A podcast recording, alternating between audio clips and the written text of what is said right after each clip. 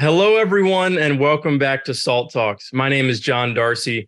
I'm a partner at Skybridge Capital, as well as the managing director of SALT, which is a global thought leadership forum and networking platform at the intersection of finance, technology, and public policy. SALT Talks is a digital interview series with leading investors, creators, and thinkers. And our goal on these talks is the same as our goal at our SALT conferences, which is to provide a window into the mind of subject matter experts, as well as provide a platform for what we think are big ideas that are shaping the future.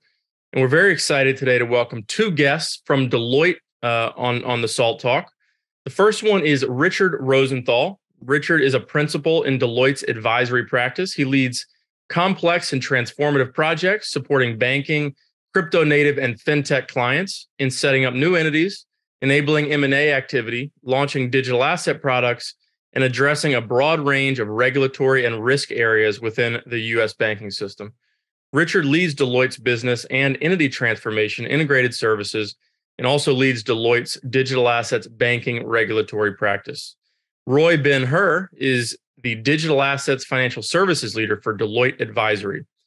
He's been a consultant in the financial services industry for 23 years and brings deep industry experience and a background leading large scale integration programs supporting businesses, supporting business, compliance, risk, regulatory, and technology transformation initiatives.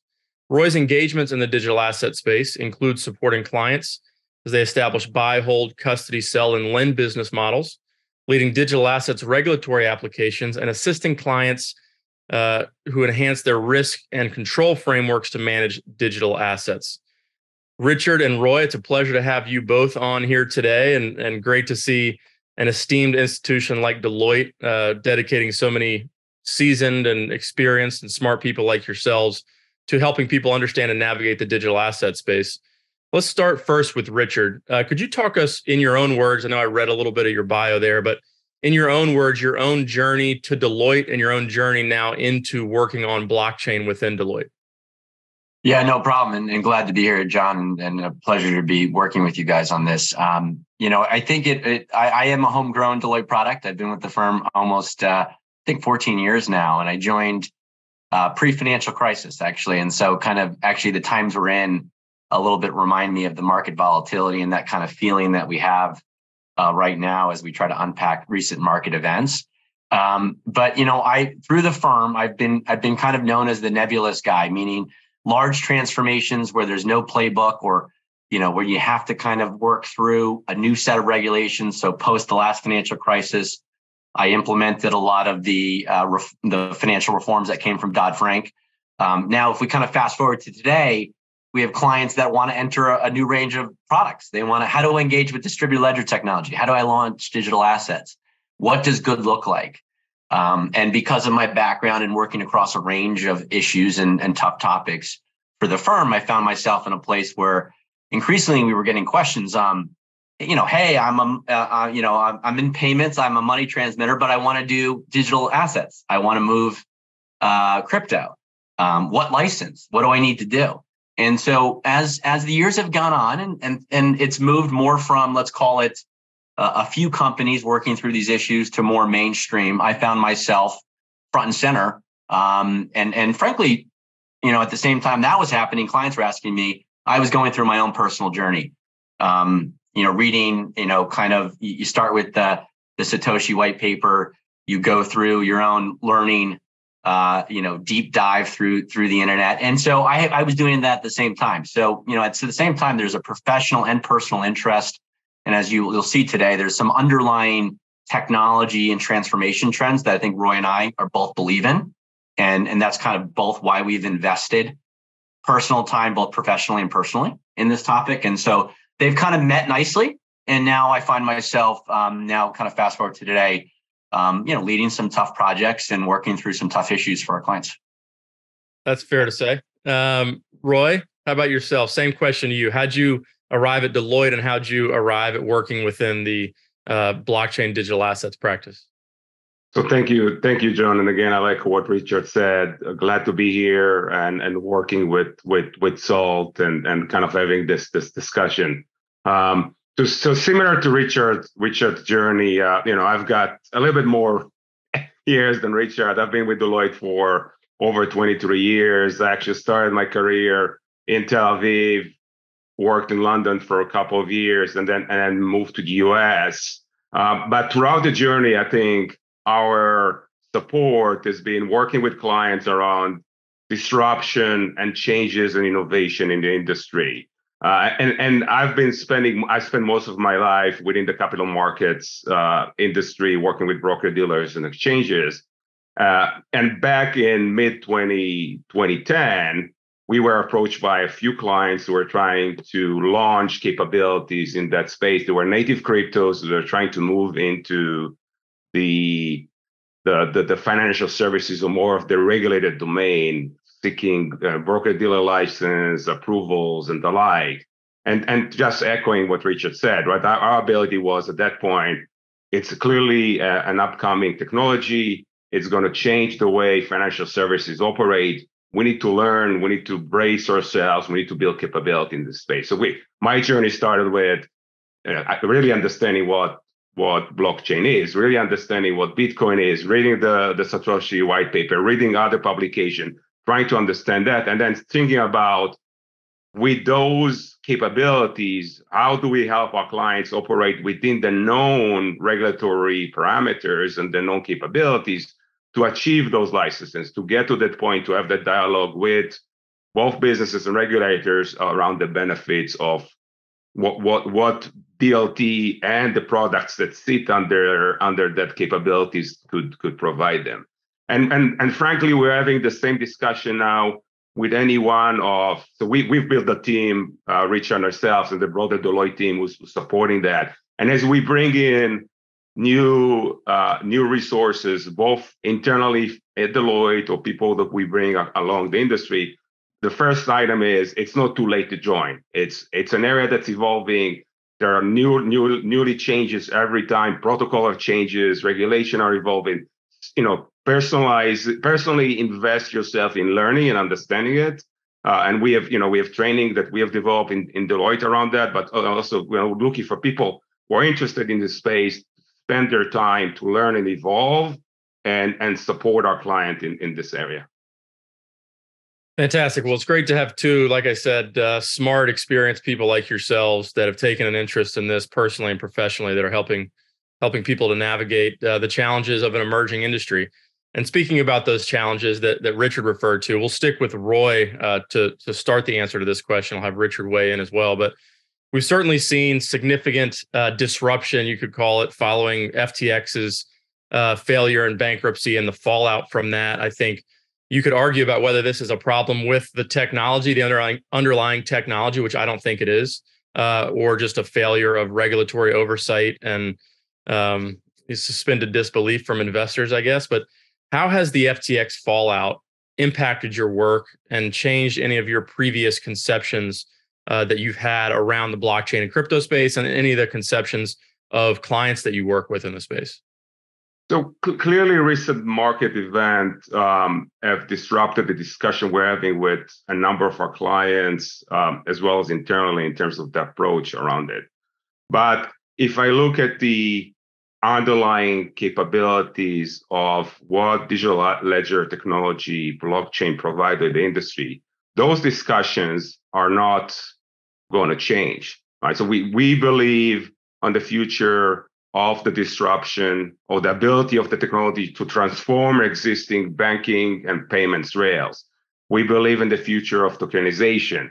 We believe in the ability of those capabilities to, again, transform the industry. And if you've seen a number of you know recent industry papers coming from leaders in the industry. You know will, will be larry fink from blackrock who spoke about tokenization about a week ago or David Solomon from uh, from Goldman Sachs, or Robin Vince from BNYM, uh, all mentioning the fact that the underlying technology, and that's a discussion around it, is is here and is going to help us really improve the underlying or the existing banking and payments trails that's been, been there for you know 20 or 30 years ago.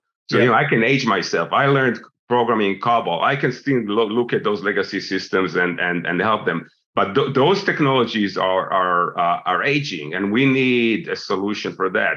So we we believe, and that that's not going to change. The underlying use cases we are and we are involved in a number of industry collaboration projects that are specifically looking at that, looking at can this technology disrupt existing payment rails? So actually, I want to call it disrupt, improve this uh, existing payment rails.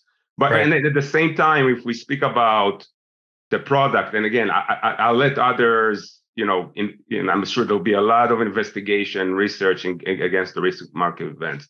But if you take the existing, you know, Bitcoin, ETH, any of the other products that are sitting there or people who want to invest in them and invest in them within existing you know play the regulatory parameters those controls and helping clients build capabilities within those controls really will help us and the broader industry mature and provide customer protection resiliency uh, and security to, to those markets. Richard any, any thoughts on this? Yeah i mean i think the thing to add you know i think you covered kind of the the underlying you know belief and and and trajectory of the technology. I just want, would add that when we approach projects where maybe the regulatory framework is still being written and it's not all that clear and people operate cross border and the statutory text says something and um, you know what we do and this hasn't changed for us is we borrow from banking and capital market regulatory playbooks best execution, segregation of assets, um, capital and liquidity governance processes, uh, you know, you know, conflicts of interest, um, you know, you know, all of that. When we do work right now, we have to bring those concepts forward, even if the client's in a situation where maybe the license only requires X, Y, and Z. Because honestly, the these tools, these frameworks, they've proven to work. And so we think that the rules as they're written um, will include these concepts. So, you know, we find ourselves in situations where um, we're trying to uh, work towards taking the high road um, in all cases with clients. Um, and so that means that we are putting forward requirements or capabilities or things that you would need to do that might not be uh, a law yet.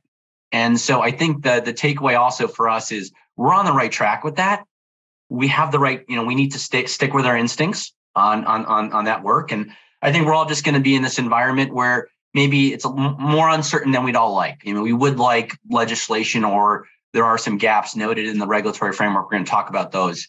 You know, it would be nice.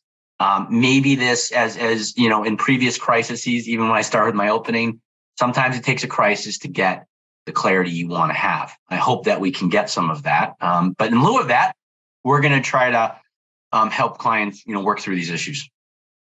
Before we have that deep dive into regulation, the current regulatory environment where we think it should land, I'd like to hear from both of you, and we'll start with you, Richard, about what do you think the big use case and applications are for blockchain uh, within you know the future of finance, and, and where do you see digital assets playing the biggest role in the future of financial services?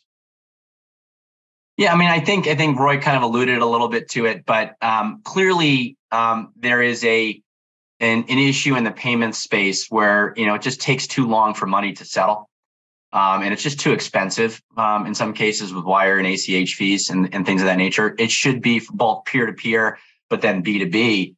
Um, you know, can we get money to move more quickly, more dynamically, um, with then the assurances of a blockchain where you know it's there uh, you know you can count on it. You can see it and feel it. Um, so the cross-border um, settlement use case is one that I think everyone's trying to attack.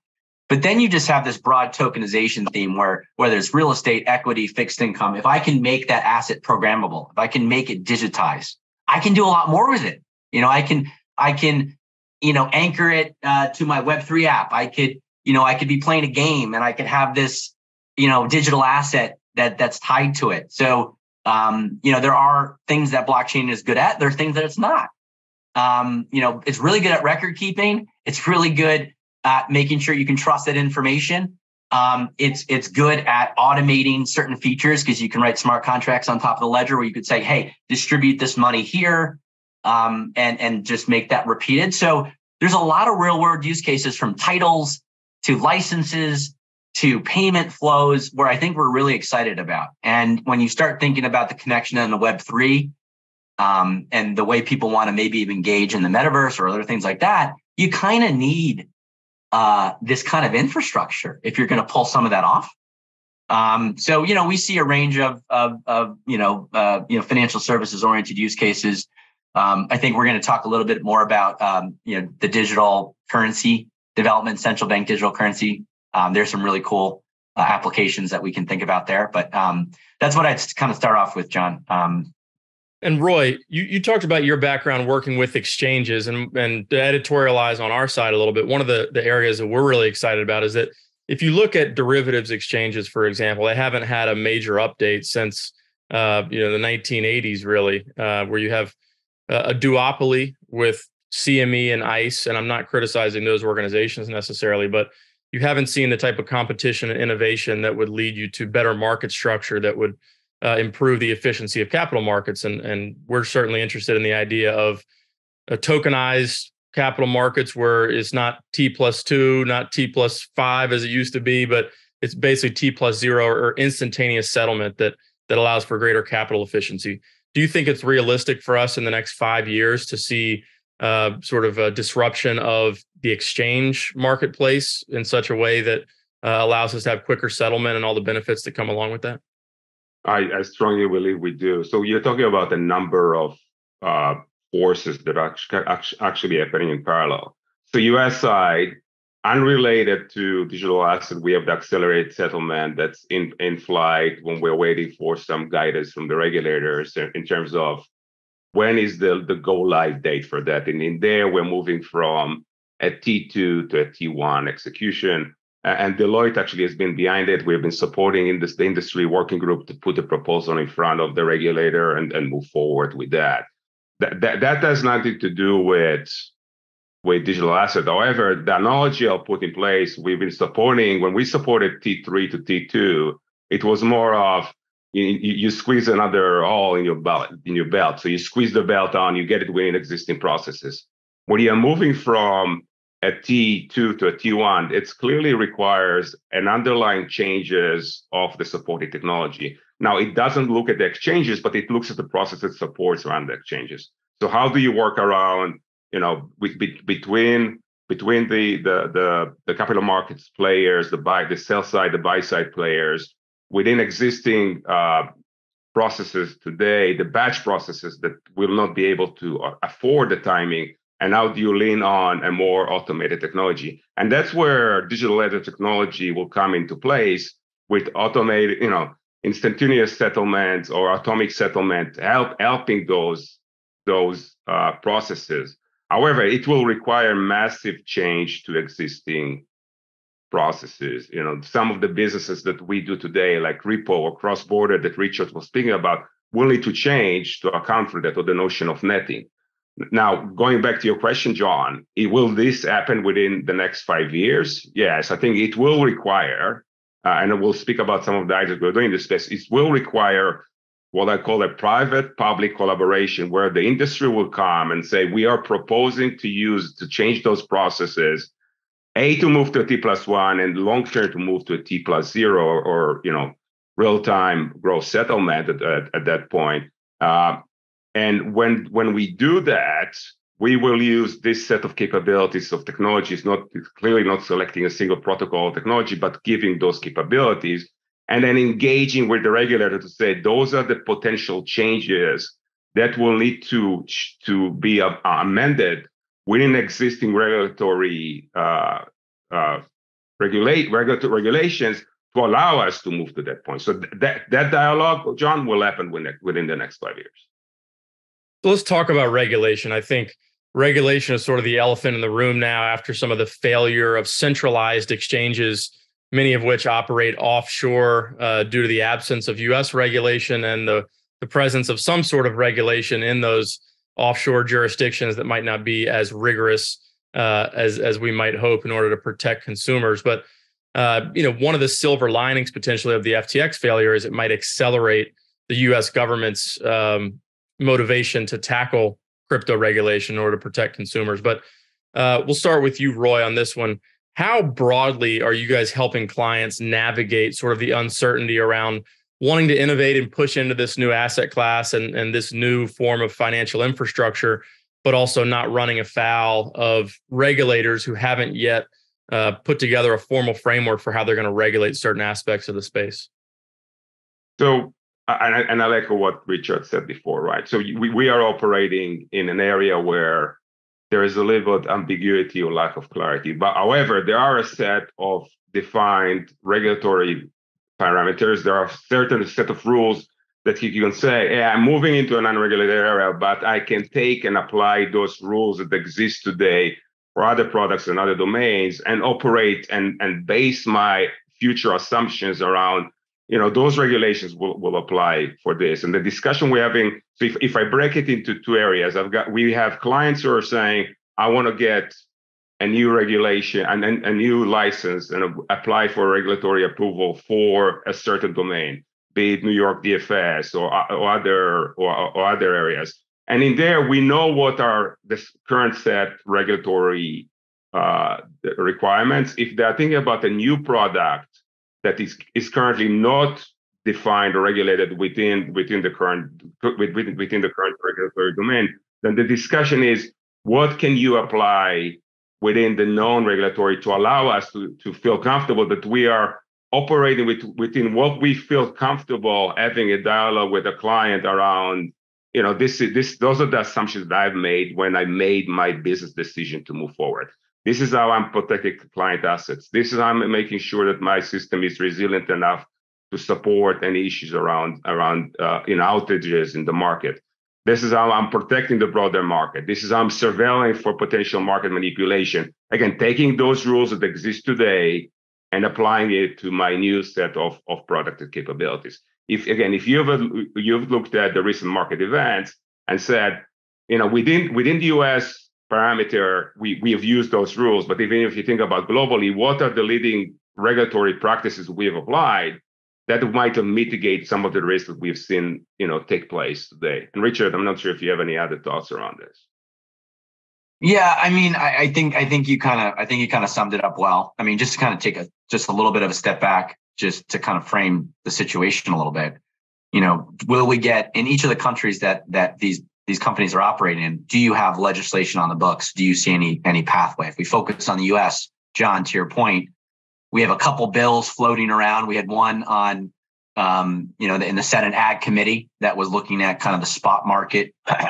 um, the CFTC lacks some authorities that they want to have to provide oversight of of commodities uh, like right. like Bitcoin. Um, you had a stable coin bill that maybe was getting traction um, in the in the House Financial Services uh, Committee. Um, do all those priorities change because now the oversight of exchanges, you know, kind of comes front and center? You know, do you leverage the the Lummis Gillibrand bill, which was a broader framework like bill, which is another bill in Congress? Um, and then some will say, hey, you know, the SEC has authority today, and what are you know what, what's their what's their next move? So you have this whole conversation I do think that the the momentum is building back on the hill. And in any post-mortem, you have people, you know, in some respects pointing fingers and say, what happened? What what went wrong? You know, is you know, there's an offshore US dynamic. Could we have prevented the same situation? So that is all playing out right now. We also have the fact that supervisors and regulators have enforcement tools today. Um, so each of them, the banking regulators and the capital market regulators, are are are, are now, I think, feeling even more emboldened. That we, our our thesis before this conversation was the the head of the agency and the mandate of that agency. That's what to watch for. That's what's going to dictate how that agency moves forward. And they've been pretty public about it. The banking regulators have said, I want a non objection. They basically put in brakes on a lot of projects where banks were trying to launch things. They want them to come go, go through permissibility, risk and controls, risk appetite, and they're taking their time and even probably taking more time now. So there was almost that kind of wall in banking. Um, there's been some stuff historically, um, and we can talk about what they're looking for, permissionless versus permissioned, and some of the things that they they want to see. On the capital market side, we saw a lot of enforcement actions. We've seen more cases. We've seen more activity right? Um, there's a lot of bilateral dialogue going on.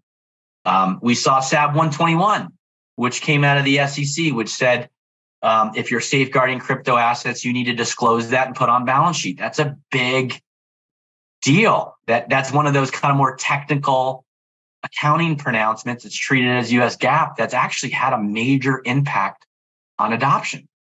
Um, so we're watching all of these things: enforcement, supervisory action, legislative, and we have a very complex system in the U.S.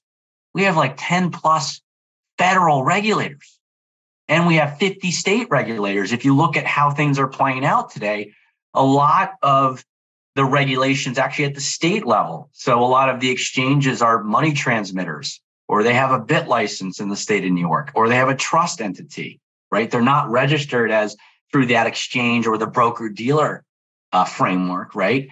Um, so that's kind of coming back to this Roy and I's whole theme as we take in these things, we're analyzing them, we're looking at them, but we're still kind of keeping that that high bar on what good looks like because honestly, we do think whichever way that road travels, whether it comes quicker with a nice legislative action, which maybe is you know more comprehensive, and it has the answers the industry wants, which is who regulates what and what's a security, and you know we're, we're hoping. But if it doesn't, we need to be prepared for navigating that and working through those issues um, you know, within a fairly complex U.S. environment. We we have a more complex regulatory system um, than the UK, as an example. Um, there is no CFTC or SEC in the UK, um, so we we have a unique we have a unique set of questions we face.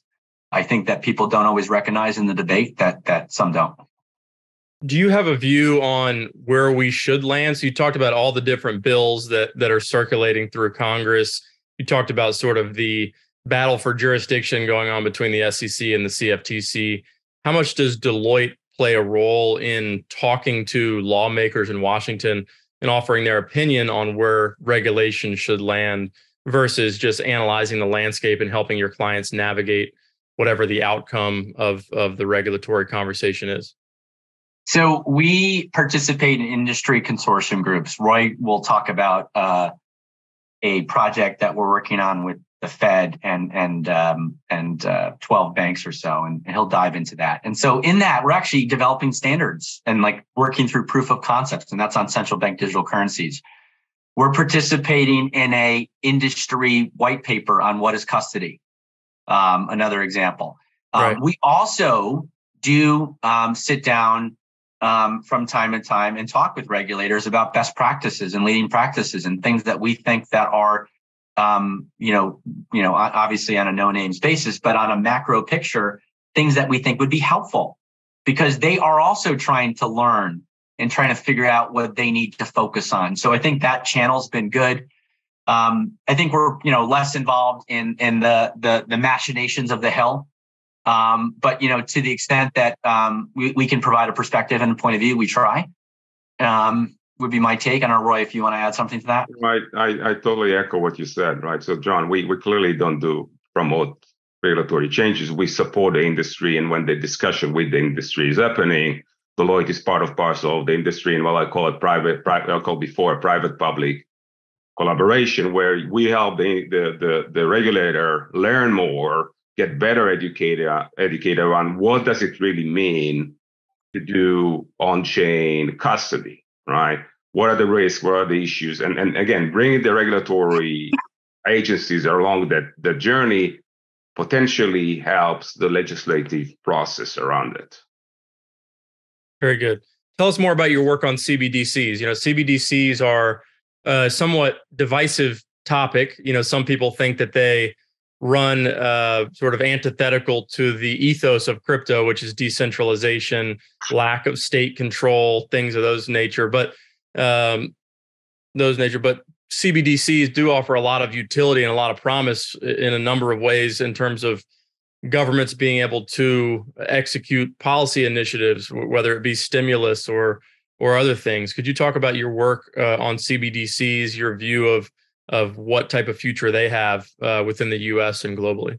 Yeah, no, I, I was just going to say, I do think you, you point out that there are a number of trade offs, um, and the design is super important, right? There's a there's a privacy element, there's a scalability element, Um, there's a number of projects going around the world. You know, um, you know, China's got a project, uh, the UK's got a project, the US has a project. Um, all are looking at different designs, wholesale versus retail. Um, what use cases are they trying to solve? How do they respect the privacy question? Right, because you could see this going into a, a direction that's not. Yeah, yeah, yeah, yeah. Um, but then you brought up the stimulus thing. There's some real things you can get money. You could potentially do more for the underserved. You could potentially do better, right? So you got to balance those things. Um, you know, I think we're in. Um, I think Roy will um, build on this, but the private-public partnership, we really got to work together on this, and it has to have a set of standards. There are some financial market utilities that work pretty well in the market today that serve a function. CLS is an example that gets talked about a bunch. They help FX settlement risk when two banks are trying to settle FX transactions. There's the risk that they don't trust each other and that it won't work out. And so there's a in, intermediary put put in place, and that's worked really well. That's reduced systemic risk. That's allowed the FX market to function better. Um, you know, so can we take the standards that are set? That that entity is regulated by something like 17 regulators. It's global. It's cross border. It deals with 15 plus currencies. Um, and it's got a good set of standards. Now, it doesn't deal with the retail question, right, of consumers facing things, but if we take some of that um, and then we take the technology and we work towards it, I think we're very much a walk before you run. Can we preserve the fractional banking system? I think the regulators and the national government like the idea that banks make loans and the banks can provide financing. So we, I don't think the U.S. wants to necessarily displace or disintermediate the bank's role in AML and the bank's role in financing and capital flows. So, you know, then you're starting to move maybe more towards a wholesale model, you know, in the US where you, you know, and, and so I, I, I think, um, you know, it's, it's to me, it's, it's, we, we don't have all those answers yet. I don't think we can definitively say we've checked the box on privacy concerns yet or all those. I think we need to do the work. We have to do the work now and it's got to be, it's a national priority, frankly, um, you know, to work through those issues. I don't, Roy, what, what, what, would you add to that? No, I, I, I echo what you said. So again, sorry for the issue before. 90, 95% of data, 95% of, of of uh, central banks are exploring or, or, or countries are exploring uh, the, the use of CBDC or some permutation of it. But but and, and also if you look at global uh, global uh, initiatives around it, clearly we have what's what's happening in, in, in China with uh, with the e-RMB. Um, there is there is a pilot initiated, I believe, a couple of weeks ago in India that includes both uh, wholesale and retail CBDC. And and and the the underlying questions around it is depending on the countries you are at, right? Is is a CBDC needed? What benefit does it provide um, to the current systems from the ability of, of you know pushing more access to to to uh, capital and actually banking to the underserved. So that's the that's the retail side of it. Um, from from a corporate side of it, I think as Richard said, right, we we we in at least US side, the thought process is as they think as we think about a, a CBDC, it's also how do we maintain the, the, the two-tier systems. Or how do we don't challenge the two-tier systems? Because there are there are certain services that the two, two-tier system maintain from from a banking perspective. So specifically on that area what, what, what we help the industry i think what richard alluded to earlier is we, we are involved in a in a pilot an industry pilot that's named the regulated liability network. And the notion behind the regulated liability network is a set of regulated entities, banks and non-banks, operated together uh, on a blockchain solution that will operate 24/7, 365 alongside the regulators, and you will be able to transact with uh, an equivalent of uh, you know a Fed provider provided token, which is still not a CBDC, but allows you to do payments, and then uh, banking or, or, banks or non, banks, while regulated, will be able to transact and move money in a, in a faster manner that's done today. So in that sense, you are getting the benefit of a CBDC while maintaining the two-tier systems and protecting the, the, the current structure. So you're not you're not unstabilizing that. And then the question is within that notion, what will be the retail element of it? How can you extend those capabilities down the line into the retail consumers use, using the same structure? So it will be an easier access to uh, to uh, a retail CBDC like solution, but you will not need to address the privacy issues. You will not need to address the concerns around, you know, will the Fed maintain you know the privacy information of all the citizens who would like to to to bank with them if there will be a full blown retail CBDC solution. Right. We've been talking a lot about U.S. regulation, but there's also a lot of efforts afoot internationally uh, around comprehensive regulatory frameworks. The EU recently had a 28 to one vote to approve MiCA uh, crypto framework.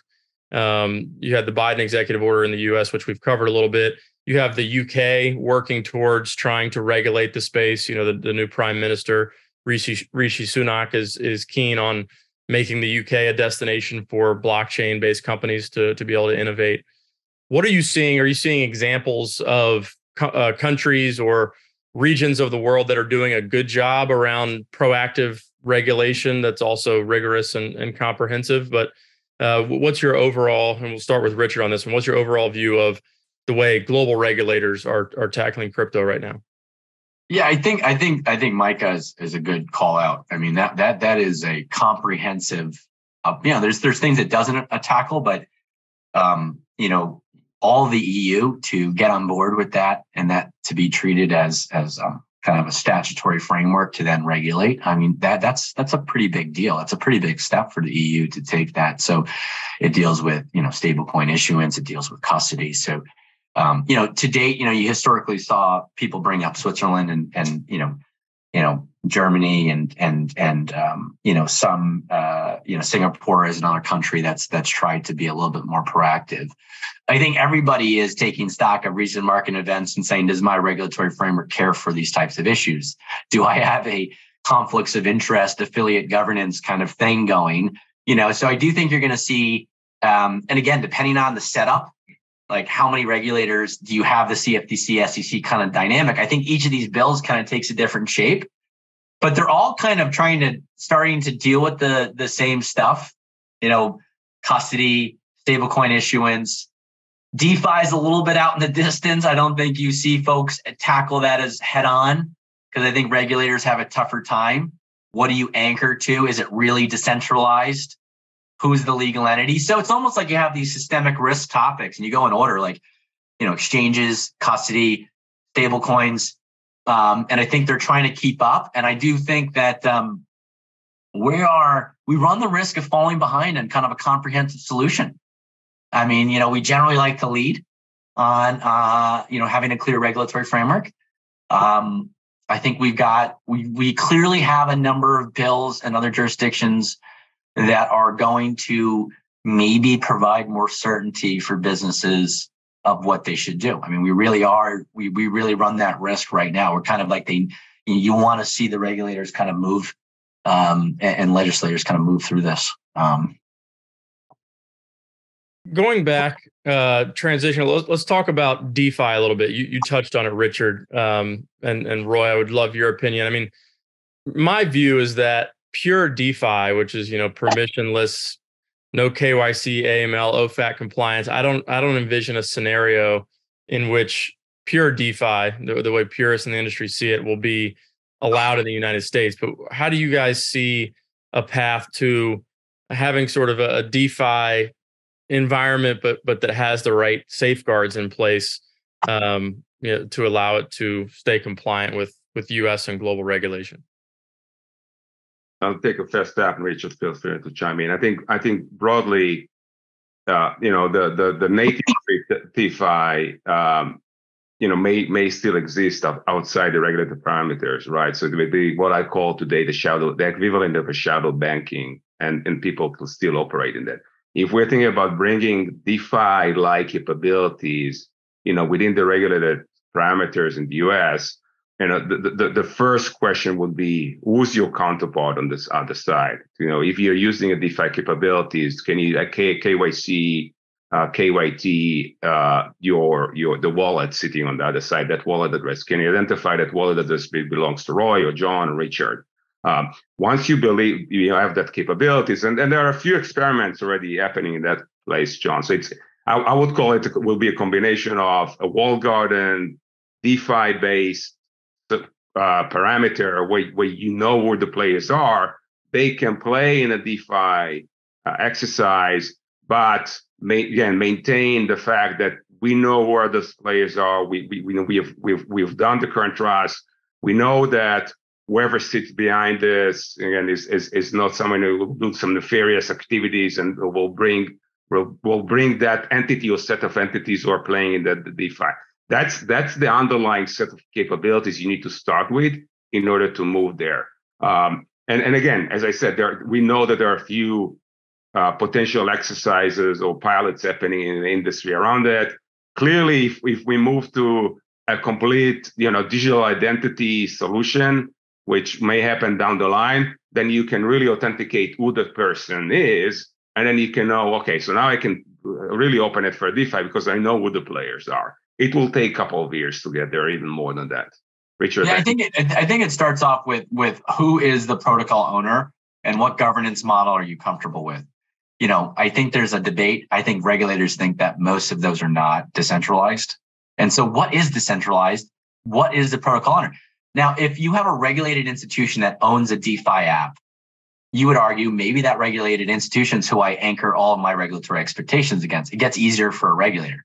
If you have a DeFi company not regulated, you know, it's out there in the distance and it's it's trying to make the case it's decentralized. I think you've really got to come up with a checklist or review of what you want to see. And I think Roy's exactly right. You're going to need, um, if you're moving money or you're transferring value, um, like what could happen, John, is regulators come out and say anytime you move a USD stablecoin, you need to be registered in the US. So then what do you do with these DeFi folks? So they're not going to, when they deal with a US person. So there's going to be these weird, I think this, it's actually coming maybe indirectly with some of these bills and legislation. We might see people have to put in these kind of speed bumps. And then you're looking at, okay, everything's happening through smart contracts. So how do you build in the controls on a dynamic real time basis so that you could prove that things like best execution or um, you know KYC or OFAC are done. And then so the whole compliance framework, I think, needs to then move real time and needs to be auditable. Um, and so we actually see, I think, you know, an opportunity, you know, for for for for for you know, a firm like us to help develop some of those tools.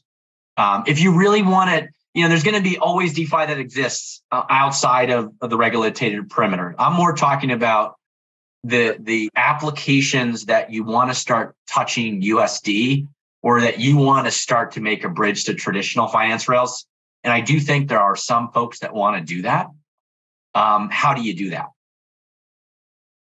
Roy, could you give us some examples of the way Deloitte works with clients? Um, you know, I think it's it's all, always interesting for people that are watching here. We have a lot of whether it be uh, protocols or exchanges or or digital banks that that watch our program and participate in SALT conferences. But I think some examples of how Deloitte works with some clients would be interesting for our viewers to hear.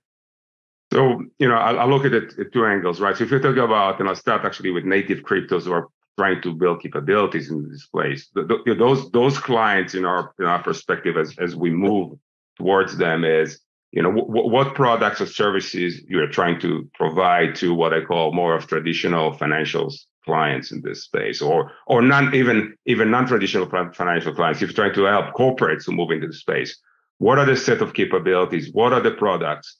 What uh, is the under, uh, underlying protocols, technologies? Is it is it you know, do you need to help to, to build? Do you need permissibility? And, and this way we, we work with the client to think about, you know, w- w- what have you built today?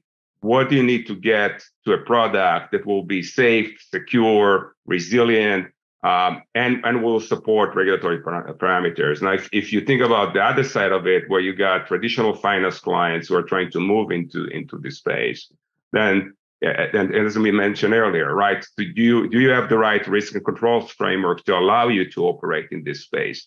Do you have the right, I'll call it muscle memory from a staff perspective, people who understand what are the different and unique risks that that that are presenting themselves as you try to put additional products and services? Do you understand, you know, if you are if you are trading like on a blockchain, the fact that you cannot bust a trade like in do it today. You know, you, you have ops people that needs needs to learn those capabilities. What what is your uh, future strategy in terms of, of your set of clients, institutional versus versus retail clients? Uh, and then as you think about the, the, the, potential bill in this space, we, you know, we have a number of set of capabilities and resources who actually assist our clients really develop solutions on a specific set of protocols, and we help clients with that as well. So it's it's really the full gamut of those services. And and I, I should also mention we also have our tax capabilities. So, you know, what does it mean to navigate this area from a tax perspective? And clearly, I'm outside my rails when I speak about tax, but having that dialogue and when we go to clients, we go with those, you know, set capabilities because really it's as it is an, an evolving area and regulators and and requirements are changing. And and lastly, also we clearly bring our audit audit functions, audit practice as well. Again, you need to you'll need to put something on your financial statements for this. What does it mean from an audit perspective? And and it, clearly, we have clients we provide uh, audit capabilities as well as well. John.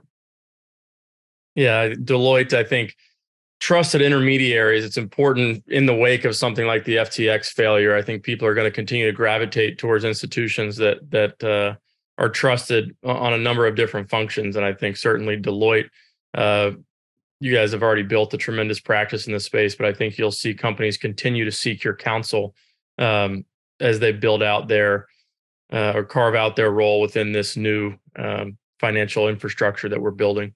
Richard, do you have any examples that you'd like to point to of, of clients that you've worked with uh, or ways you've worked with clients that you think uh, sort of display how Deloitte offers a unique perspective? I think I think you guys summed it up nicely. I would just say that we are often on the we we enter at different points of the journey. Want to launch a company, want to buy it, want to remediate issues.